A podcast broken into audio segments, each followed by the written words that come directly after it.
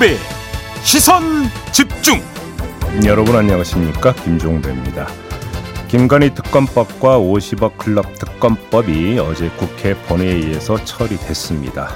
국민의힘 의원들은 표결 직전 퇴장해서 규탄 대회를 열었고 대통령실은 법안 통과 직후에 바로 거부권을 행사하겠다고 밝혔는데요.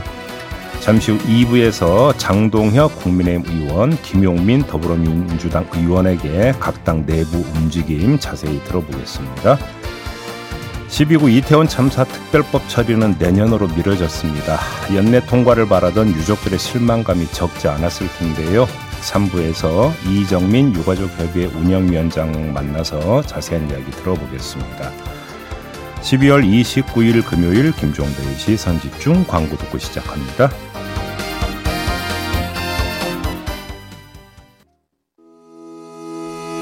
시선 집중은 촌철님들의 다양한 목소리를 기다립니다. 짧은 건 50원, 긴 건 100원인 문자 메시지 샵 8001번, 스마트 라디오 미니와 유튜브 라이브로도 시선 집중과 함께 하실 수 있습니다. 믿고 듣는 진품 시사 김종배의 시선 집중.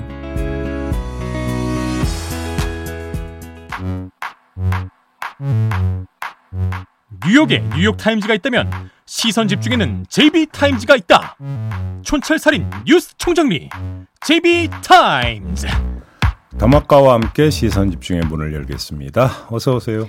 네, 안녕하세요. 더마카입니다. 김창면님, 저희 단골 촌철님이신데, 네. 최근에 좀 안 보이신다고 했더니, 백내장 수술을 하셨대요. 어허. 그래서 백내장 수술하니 세상이 밝게 보이네요. 김종배의 시선 집중을 밝고 삐딱 정신으로 보고 듣겠습니다. 저도 했어요.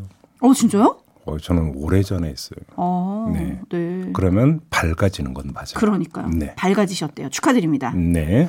그리고 학혜님, 어제 종무식 했습니다. 오늘부터 연휴 시작입니다. 하루 일찍 어, 이렇게 좋- 부러울 수가. 좋으시겠다. 네. 저희는 1월 1일에도 생방합니다. 우리 촌철님들 함께 해주시고요. 제가 네, 이 말씀은 강조하는 이유 아시죠? 네. 목소리에 힘이 들어가시네요. 네, 부러움이 잔뜩 묻어 있는 이야기가 되겠습니다. 네. 네, 그리고 홀로 겨울님, 종배형, 내년에 육자가 달리는 해군요. 할아버지, 부근한 할아버지가 되어주세요. 육자가 달린다는 게 뭔 말이에요? 나이가 이제 이- 6학년이 된다는 얘기겠죠. 뭔 소리 하는 거예요, 지금? 저 50대 중반이에요, 지금. 뭔 소리야, 지금. 아니, 왜 이렇게 왜곡을 그러니까 해? 제가 그래서 제가 오해를 풀어드리려고 일부러 소개해드렸습니다. 홀로 겨울님, 어디서 들으셨는지 모르겠지만 제 입이 아직 50대입니다. 아, 그러니까 제가 정리해 드리겠는데요. 50대 후반은 59세부터고, 59세 전까지는 50대 중반이에요. 아, 그래요? 그럼. 아, 예, 그렇습니까? 네, 또그 얘기는 처음 뭘 들어봐가지고. 60이에요, 60이. 네. 연말에. 아닙니다. 음.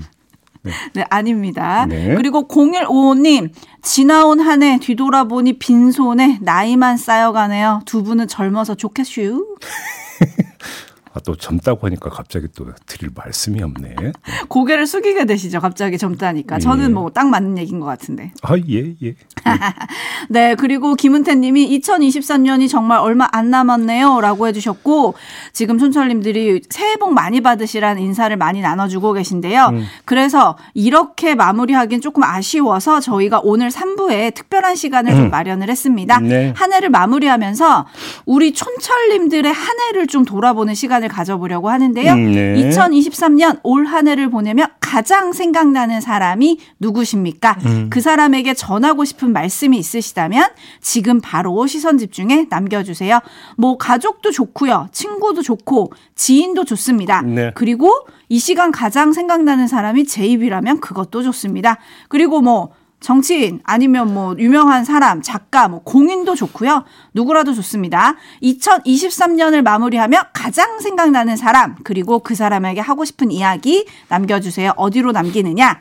짧은 문자 50원, 긴 문자 100원의 유료 문자 샵 #8001 열려 있고요. 스마트 라디오 미니 게시판 있습니다. 열려 있습니다. 남겨주시고 잠시 후 3부에서 우리 촌철님들과 JB의 전화 데이트 시간을 오랜만에 한번 열어보도록 하겠습니다. 네. 문자 소개되신 분들에게는 커피 쿠폰 쏠 거고요. 전화가 연결되신 분에게는 커피 디저트 세트까지 얹어서 상품도 보내드리겠습니다. 많은 참여 부탁드립니다. 네. 여기서 하나 묻고 가야죠. JB 2023년 가장 생각나는 사람이 누구십니까? 아, 우리 촌철님들이죠. 네. 어이구 그러시군요. 나주호님, 저는 더마까님이요. 아이고 감사합니다. 아, 자기 입으로 와. 요렇게 하시면 돼요. 누가 생각이 났다. 그래서 그 사람한테 어떤 얘기를 하고 싶다. 요렇게 남겨주시면 됩니다. 네.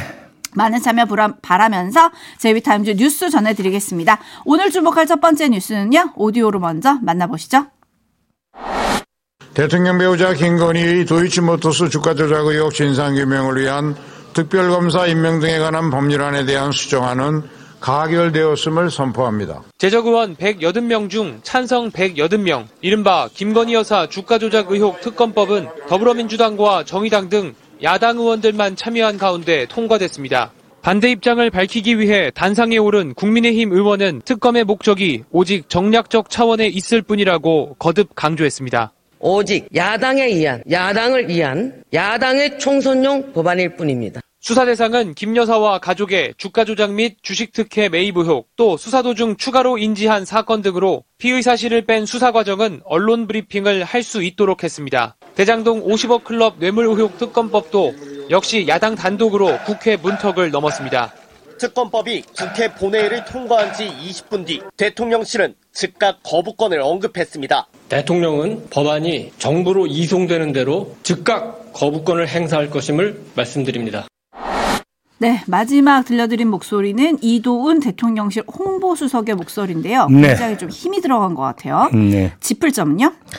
이도훈 홍보수석의 이 말에다가 하나 더 추가하겠습니다. 대통령실 고위 관계자가 이런 말을 했다고 합니다. 이렇게 선거 직전에 노골적으로 선거를 겨냥해 통과시킨 경우는 처음이다. 선거가 두 번 등장을 하죠. 이 말을 했다고 하는데 이걸 묶어 가지고 한번 배경을 짚어 봅시다. 무슨 배경이냐? 본회의 통과되자마자 바로 용산에서 즉각 거부권을 행사하겠다고 밝히고 나선 이유, 그 배경.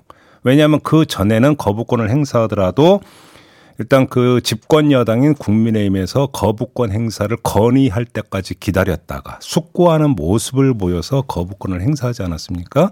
그런데 이번에는 다르다라는 겁니다. 이미 건의는 올라간 거 아니에요? 바로 아니 공식적으로 네네네. 바로 그러니까 이렇게 지금 치고 나온 이유가 뭘까? 이걸 좀 짚어봤으면 좋겠는데요. 그만큼 받아들일 수 없다는 강력한 반발 아닌가요? 그렇게 이제 해석을 해야 되겠죠. 당연히 그럴 거면 뭐 짚고 말 것도 없는 거 아니겠습니까? 자 여기에는 또 다른 뭔가가 있을 수 있는 것 아니냐라는 건데 용산 입장에서 가장 바라는 바가 뭘까요? 최대한 빠른 시간 내에 이 상황을 끝내는 겁니다. 아, 상황을 끝낸다는 게 무슨 뜻입니까? 재의결에서 최종 폐기하는 상황까지를 이야기하는 겁니다. 이거를 최단 시간 내에 끝나는 게 아마 용산에서는 가장 바람하지 않는 것일 겁니다. 그런데 절차가 어떻게 됩니까? 국회에서 김건희 특검법을 정부에 이송을 하면 보름 안에 대통령이 거부권을 행사해야 됩니다. 이러면 어떤 문제가 발생하는 줄 아십니까? 요 이걸 전부 다 꽉 채운다고 치면 12월 임시국회가 끝나버린다라는 겁니다. 12월 임시국회의 회기는 9일까지입니다. 1월 9일까지입니다. 따라서 1월 9일 마지막 본회의에서 재의결을 해서 폐기로 가는 게 가장 바람하지 않는 시나리오랄 거- 이, 이 시나리오일 거라는 겁니다. 그러면 어떻게 해야 되는 겁니까? 정부로 이송되는 거와 동시에 빛의 속도로 거부권을 행사해서 바로 국회로 넘겨서 9일 본회의에서 재의결을 할 수 있도록 이끌어내는 것이 가장 바람하지 않는 그림이라는 것이고 이게 안 되면 2차 시도를 할 수가 있습니다. 그 2차가 뭐가 되겠습니까? 12월 임시국회가 끝나면 이 재의결을 하려면 다시 임시국회를 소집을 해야 됩니다. 그런데 민주당이 바로 소집을 하지 않고 시간을 끌면 어떻게 되겠습니까? 이건 계속 살아있는 사안이 돼버립니다. 그러면 그 다음에 대처 방식은 달라져야 됩니다. 어떻게? 봐라. 총선용으로 끄는 민주당이 거다. 저렇게 질질 끌면서 총선에 하루라도 더 맞닿게 하려고 저렇게 지금 질질 끌고 있는 것이다라고 하는 점을 부각을 시켜야 되는 것입니다. 그렇지 않겠습니까? 그렇죠. 그렇게 부각을 시키려면 뭘 맞세워야 되는 겁니까? 즉각 거부권 행사라고 하는 점과 대비를 시켜줘야 되는 것입니다. 이런 점에서 즉각 거부권 행사 의견 표명이라고 하는 것들이 나온 게 아니냐. 이렇게 봐야 되는 것이죠. 이렇게 보면은 재의결 시점이 언제가 되느냐가 역시 최대의 관건이자 포인트가 된다. 이런 이야기가 되겠습니다. 언제 할까요? 그래서 민주당은 1월 9일 본회의에 바로 재의결할 가능성은 제가 볼 때는 별로 없다고 봅니다. 네, 뭐 그 입장은 왜 그러냐면. 용산에 바람이 있지만 또 한 가지는 이게 있습니다. 본회의에서 통과된 법안이 그럼 바로 오늘 정부로 이송되느냐? 그게 아니죠. 아니라는 겁니다. 네. 8일 열린 경우도 있었습니다. 그렇기 때문에 자, 재의결 시점이 언제냐는 둘째 치고 언제 정부로 넘어가느냐부터 따져봐야 된다라는 것입니다. 네. 여기까지 하고요. 하나만 더 짚어볼까요? 네, 재의결이 언제 이루어지느냐가 포인트라고 제가 말씀을 드렸는데 여기서 나오는 또 하나의 그 관전 포인트가 있는 게 바로 김건희 여사의 행보입니다. 재의결이 완료될 때까지 김건희 여사의 행보에는 두 가지 경우의 수가 있을 수 있습니다. 하나는 거부권을 행사할 것이므로 특 검법이 부당하다는 걸 온몸으로 웅변하는 차원에서 공개 활동을 하는 경우입니다. 김건희 여사가. 두 번째는 재의결이 완료될 때까지는 이른바 확정적 수사 대상이기 때문에 조심하는 모습을 보여야 되고 그래서 공개 활동을 자제하는 경우가 있을 수 있습니다. 다른 경우죠. 그렇죠? 네. 아무튼 근데 중요한 건 김건희 여사가 공개 활동을 자제하든 공개 활동을 하든 그 김건희 여사의 일거수 일투족이 재의결이 완료되기 전까지는 김건희 특검법과 연결지어서 해석되게 되어 있다는 것입니다. 그래서 공개 활동을 안 하면 특검법 의식에서 공개 활동 안 한다라는 이야기가 나올 것이고 공개 활동을 하면 특검법이 아직 살아 있음에도 불구하고 특검법을 무시하면서 저런다라고 또 이야기가 나올 것이고 계속 김건희 여사의 일거수일투족은 특검법과 패키지로 묶여가지고 여론 시장에 계속 소환되게 돼 있다. 이렇게 놓고 본다면 또 민주당이 재의결을 서둘러야 될 이유가 있느냐라고 하는 문제가 또 포인트로 등장을 하게 되겠지요. 그렇죠? 네. 김경진님이 미니로 선거용 빠른 처리라고 해주셨는데 요 빠른 처리에 대해서도 지금 여야가 동상이몽이 있다. 이게 지금 체크 포인트인 것 같아요. 네. 김건희 여사의 공개 활동 얘기하시니까 저는 그게 좀 궁금해지네요. 바로 다음 주가 1월 1일 새해잖아요. 네. 이럴 때 보통 대통령 부부가 신년 인사를 하잖아요. 하지요. 네. 어떤 모습일지 갑자기 궁금해졌습니다. 시선 집중하겠고요. JB TIMES 다음 주목할 뉴스는 어떤 건가요? 한동훈 국민의힘 비대위원장이 어제 비대위원을 지명을 했습니다. 근데 지명과 동시에 논란이 불거졌습니다. 민경우 지명자.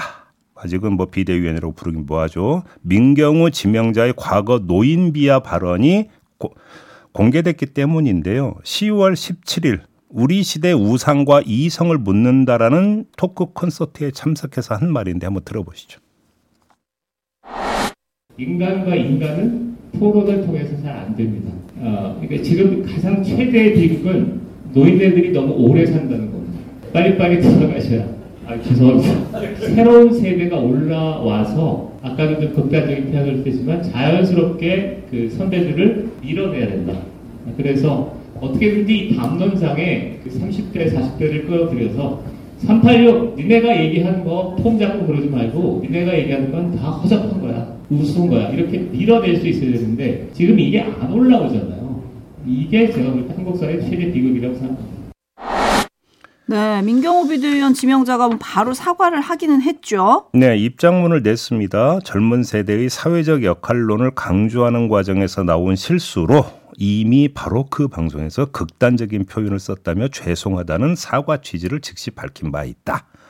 어르신들을 비하할 생각은 추호도 없고 신중치 못한 표현에 대해서 다시 한번 정중히 사과드린다. 이렇게 밝혔고요. 국민의힘도 별도 입장문을 냈습니다.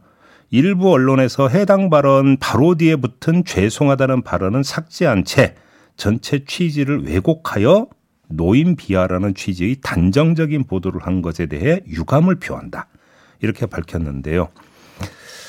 이건 그렇다 치고 그럼에도 불구하고 문제는 남는다. 요 점을 좀 말씀을 드리겠습니다. 어떤 문제입니까? 어제 이 시간에 전해드렸던 한동훈 비대위원장의 목소리 다시 한번 들어보시죠. 생물학적 나이를 기준으로 한 세대 포위론이나 세대 교체론이라는 말은 그렇게 신뢰하지는 않습니다. 정치를 바꿔나가야 하는 것은 맞습니다만 세대 포이론이나 어떤 세대를 나이를 기준으로 갈라치기 하는 것은 누군가에게는 정략적인 이익을 가져다 줄 수 있을지 모르겠습니다만 세상에는 해로울 수 있다고 생각합니다. 자, 한동훈 장관의 이 말을 기초로 조금 전 전해드렸던 민경우 비대위원 지명자의 말을 한번 다시 해부를 해봅시다.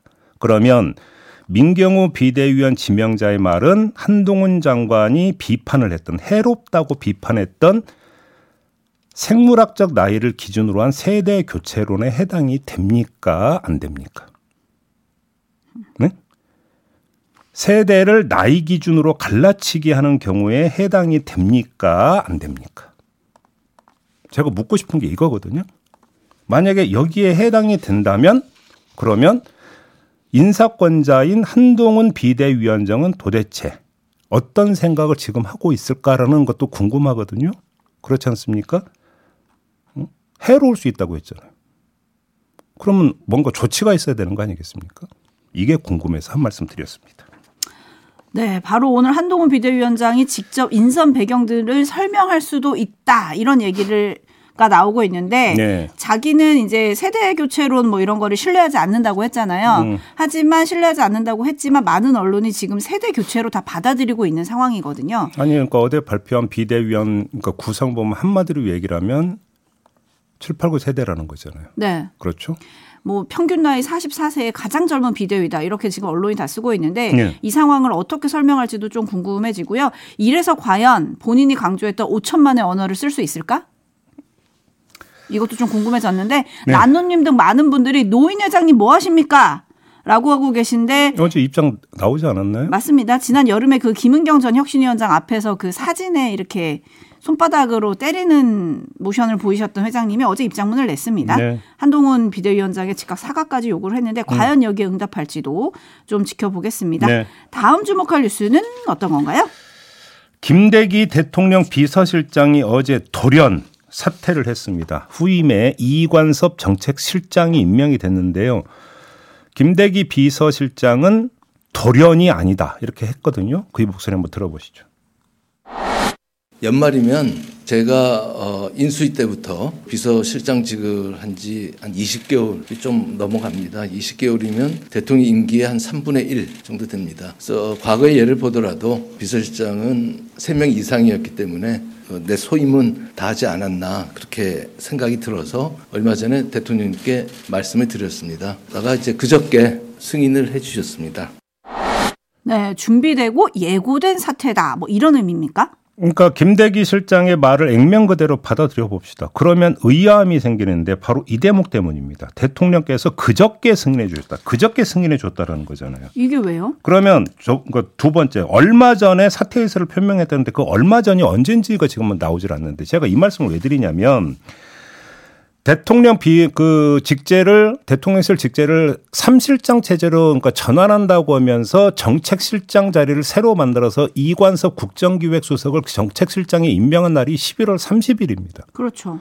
그러니까 이관섭 그 정책실장은 정책실장 된 지 한 달도 안 돼서 다시 비서실장으로 자리를 옮기는 겁니다. 그런데 김대기 그 비서실장이 본인의 사퇴 의사를 밝힌 게 그 즈음에 맞물려 있다면 이건 이해가 안 되는 인사라는 거예요. 아니 다시 비서실장 시킬 사람은 왜 그러면 한 달도 안 돼서 한 달밖에 못 쓰는데 또 정책실장을 안 쳤느냐.